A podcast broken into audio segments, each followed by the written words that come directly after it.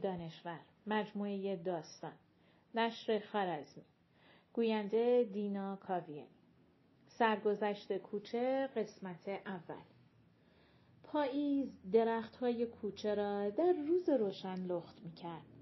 جلوم پاهای کوچکی با گالشهایش صدای برگها را در می آورد و به هیکل صاحب پاها می نگریستم که روپوش خاکستری تنش بود و از سنگینی سطلی که در دست داشت یله می خورد. ابتدا صدای تلق تلق گاری دستی خاک رو شنیده شد و بعد سپور محله با گاریش از پیچ کوچه درآمد. با هر تکان گاری پوست پرتغال یا شلغم یا دستمال کاغذی از گاری به زمین میافتاد و به برگ ها میآمیخت. خودم را به دختر رساندم و سطل آب را از او گرفتم. دستهای کوچک و نوک دماغش رنگ چغندر پخته بود. سپور محله به ما رسیده بود. تعارف کرد. بدید من بیارم. ما را با سطل آب و وراجی همراهی کرد. همیشه اخبار دست اول کوچه را از او میشنیدم. تازه به تجریش آمده بودیم و در بیابان وسیعی در انتهای کوچه خانه کوچکی ساخته بودیم. اشاره به در سبزی کرد و گفت زنشو طلاق داده و حالا یه ارمنی رو نشونده. و بعد حاجی جمعه اومده بود بالا. نمی‌دونید تو این باغ چه کردن. همش زدن و خوندن. خانم نمی‌دونین چقدر رون جوجه با سالات تو سطل خاک رو بشون ریخته بودن. خب لام از سبا اینا رو جمع کنین بدین به دو تا فقیر و بیچاره. یک کارد نقرم تو خاک رو بشون پیدا کردم. وقتی پس دادم سقراه نزدیک بود از ذوق پس بیفته. آدم تو یه ذر خاک که بیشتر نمیخوابه. دختر پرسید. رون جوجه ها رو چیکار کردین؟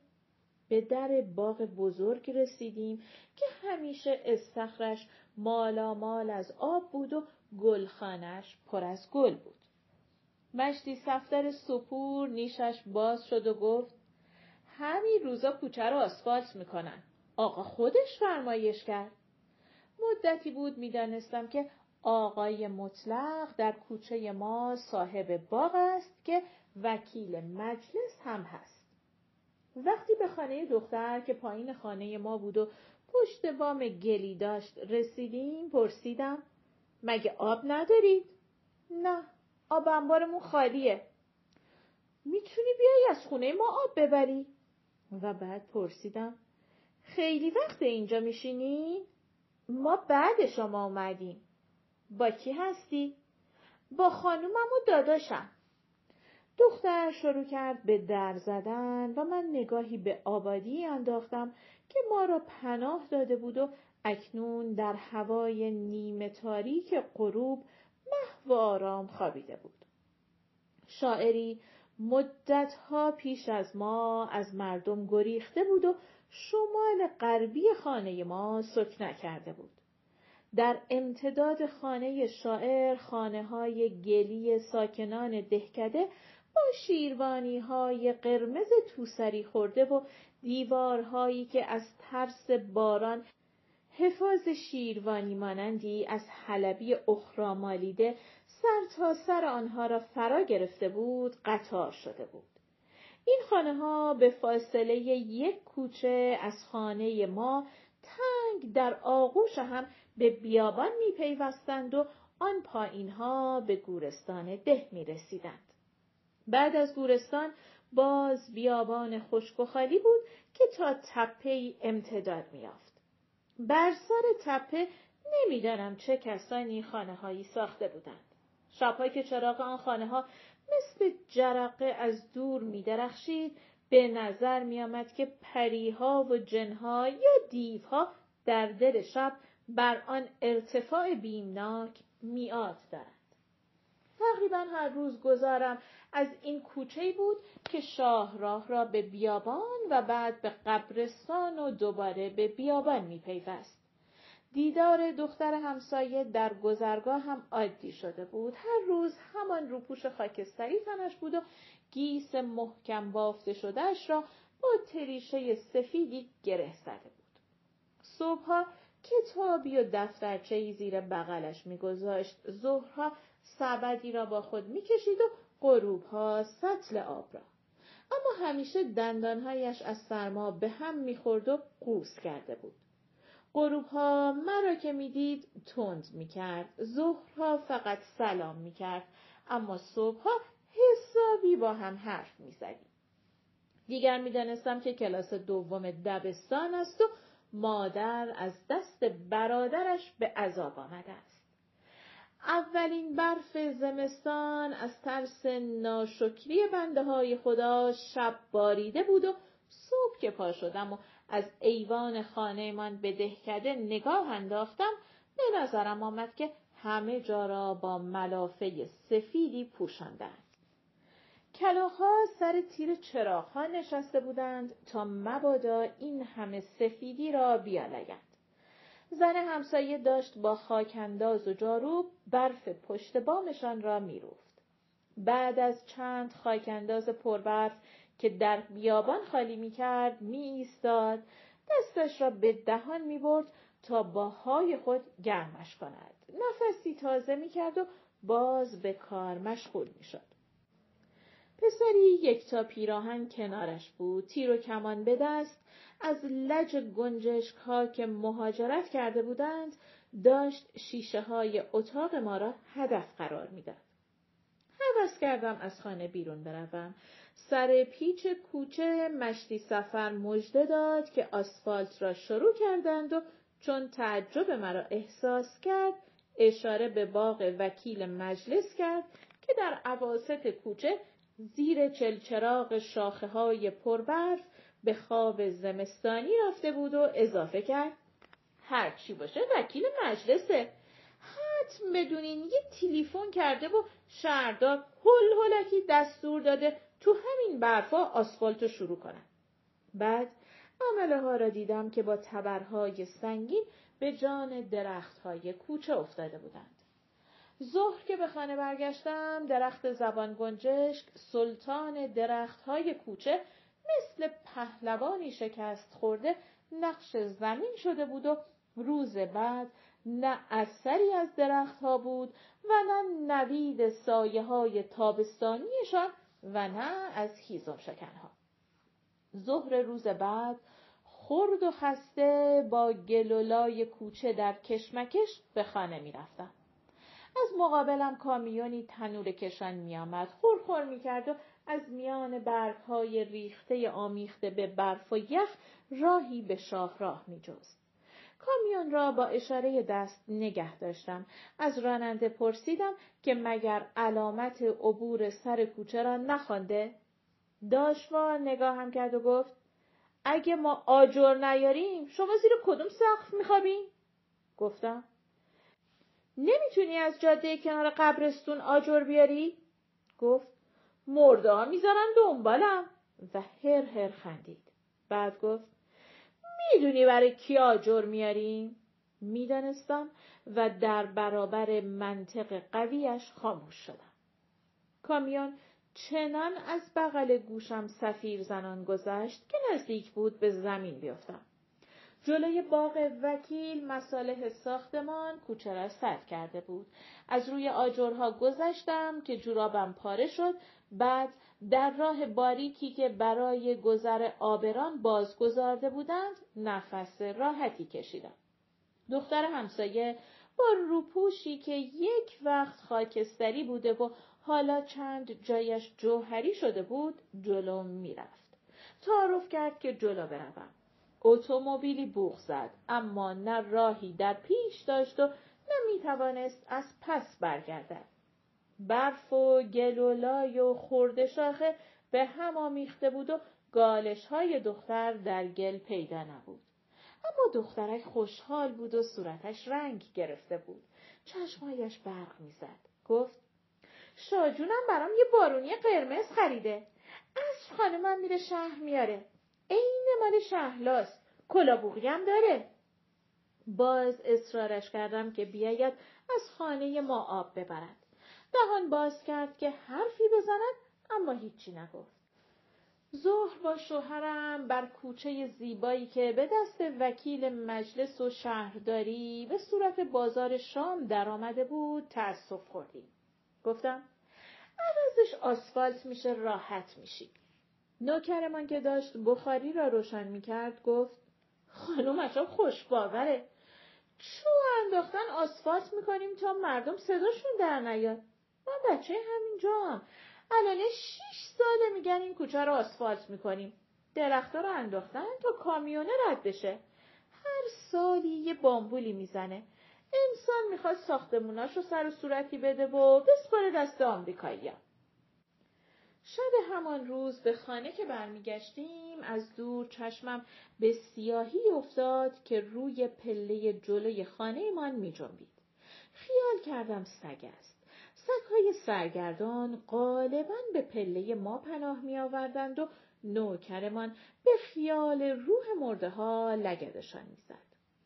وقتی نزدیک شدیم سیاهی بلند شد. دختر همسایه بود که مثل گنجشک میلرزید. سلام کرد. شوهرم پرسید جونم اینجا چه می‌کنی؟ خانومم از شهر بر نگشته. در خونمون قفله. پرسیدم چرا در نزدی بری تو؟ ازش ترسیدم و بغزش ترکید. شوهرم بغلش کرد و آوردش تو. گفت مثل گنجشکیه که آدم از دهن گربه قاپیده باشه. نوکرمان به صدای ما جلو آمد و گفت آقا کفشش کثیفه. تازه جارو کردم. چند بار اومده آب ببره راش ندادم. یه خروا گل به بالشش چسبیده. چقدر گونی رو سمنتا بکشم؟ بردیمش تو و من پتویی آوردم لباسهای نمناکش را کندم. خجالت می‌کشید و هی خودش را قایم می‌کرد. مثل جوجه لاغری بود که پرهایش را درست نکنده باشند. در بدنش نه شکفتگی دخترانه احساس می‌شد و نه لطافت و درخشندگی بچگانه. از بچگی گذشته بود اما از بدنش نمی آمد که روزی بشکفد. پتو را دورش کشیدم و بخاری را روشن کردیم. همش می گفت زحمت نکشید. زحمت نکشید. به شوهرم گفتم سینه پهلو نکنه خوبه؟ گفت مادرم رفته پالتو برام از شهر بیاره. احساس می‌کردم که ناراحت است. مثل اینکه می‌خواست هر طوری که شده از زیر خجالت ما در بیاید اما نمی‌دانست چگونه. شوهرم پرسید مدرسه هم میری؟ اسم بابا چیه؟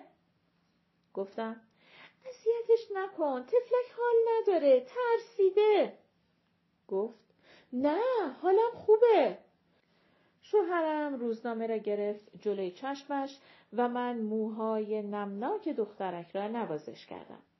چشمهای میشیش را به من دوخت و خندید. از صورتش پیدا بود که حتی جوانی هم نخواهد توانست گلی به جمالش ببخشد و دندانهایش که چه بد جور اینجا و آنجا افتاده بود. کم کم خودمانی شد. گفت امروز عصر یه سگی رفت زیر کامیون. کامیون از بغل قبرستون رد می‌شد. سگ حیوانی له له شد. نزدیک خونه شما افتاده بود. خون ازش میچکید. نوکرتون سگه رو گرفت کشید رو برفا. ازش خون میچکید. همینطور کشید رو برفا. بعد انداختش رو خاک روبه ها. هنوزم هستش. شما ندیدیتش؟ یک ساعت بعد در خانه را محکم زدند. در را به روی زنی باز کردم که چادر نماز از سرش افتاده بود و دستش را به دیوار گرفته بود. مرا که دید گفت دستم به دامنه دخترم گم شده. گفته بودم تو اتاق فرواش مدرسه بشینه تا برم دنبالش. بعد مثل فنر تا شد و روی پله نشست. فقط گفتم دخترتون اینجاست. مادر به شتاب تو آمد. دختر را با پتو در بغل گرفت. مثل گربه مادهی که با بچه چشم نشکافته خود ور برود. من چشمهایم را پاک کردم و رفتم که چای بیاورم. مادر چاق بود. کم حرف می‌زد و دائم آه می‌کشید. مثل اینکه نفس تنگی داشت یا قلبش نراحت بود عاقبت پا شده رفت بچه را طوری در بغل گرفته بود که انگار گلدان چینی ظریفی را در آغوش دارد و میترسد از دستش بیفتد و بشکند. عصر روز بعد خانم همسایه باز آمد خانه ما و اجازه خواست تلفنی بکند. نمره را که روی کاغذ چرکی نوشته شده بود داد برایش گرفتم. بعد کاغذ را به دقت تا کرد و در جیب گذاشت. صدایش بلند بود. منم فاطمه خانوم. بگو آقا بیاد پای تلفن نه ترس نمیخورمش. کار لازمیه. دیگه چه شری من که شرمو کندم و خودم و آواره بیابونا کردم. بچم داره از کف میره. چی گفتی؟ خدا اجرت بده. تو هم که یکی تو شکمته به بچم ره کن و سکوت طولانی. بعد از چند دقیقه باز صدایش بلند شد. این بار صدایش میلرزید. آقا آقا خودتون هستین نمی‌خواستم بهتون رو بزنم ولی کارت به استخونم رسیده. من که زن لچک به سری بیشتر نیستم. دیگر حق حق می‌کرد. دیشب که اومدم شهر پیش خانم بزرگ بدری سرمای سختی خورده. حالا مثل کوره حدادی میسوزه. اینجام بیابونه. دیگر نتوانست ادامه بدهد. بلند گریه می‌کرد. به سراغش رفتم. صورتش مچاله شده بود. خیلی بلند گفت ای خدای بیکسون! گوشی را روی میز رها کرده بود و صدای مردی در گوشی قرقر می‌کرد. گوشی را برداشتم. صدا گفت فاطمه خانم از سایه میام. دکترم میارم. فاطمه خانم را به اتاق بردم. نگاهش کردم. از اندوه لحظه پیش از سری در قیافش نبود. پس کی اشکها را پاک کرده بود؟ با این حال تسلیش دادم. خانم انقدر ناراحت نباشید این روزا با این دعواهای تازه سرماخوردگی که چیزی نیست. ناگهان صورتش رنگ اندوه به خود گرفت. گفت سینه پهلو کرده. تازه سینه پهلو هم خطری نداره. خانم جون من که یه زن اسیر بیشتر نیستم. باباشون مشغول عیش و اشرت با زن جوونشه. من باید سر قبرستون بشینم تا خانم هول نکنه. ما هم آبستن شدیم ما هم زاییدیم اما هیچ کس خبردار نشد. ما وقتی شوهر کردیم آقامون میرزا حسن بود. حالا شده دکتر حسن خان. ما با همون میرزا حسن با یک کف دست حیات می ساختیم و دختر محمد خان سردارم بودیم. حالا یه دختری ماشین نویس شلخته توی خونه درندش جاش تنگ با نمی‌تونه با هبو بسازه. ای خانوم زمونه برگشته آدم بیپیشونی همون بهتر که به دنیا نیاد. پرسیدم کدوم محمد خان سردار؟ در حالی که هیچ کس را با چنین اسمی نمی شناختم. پایان قسمت اول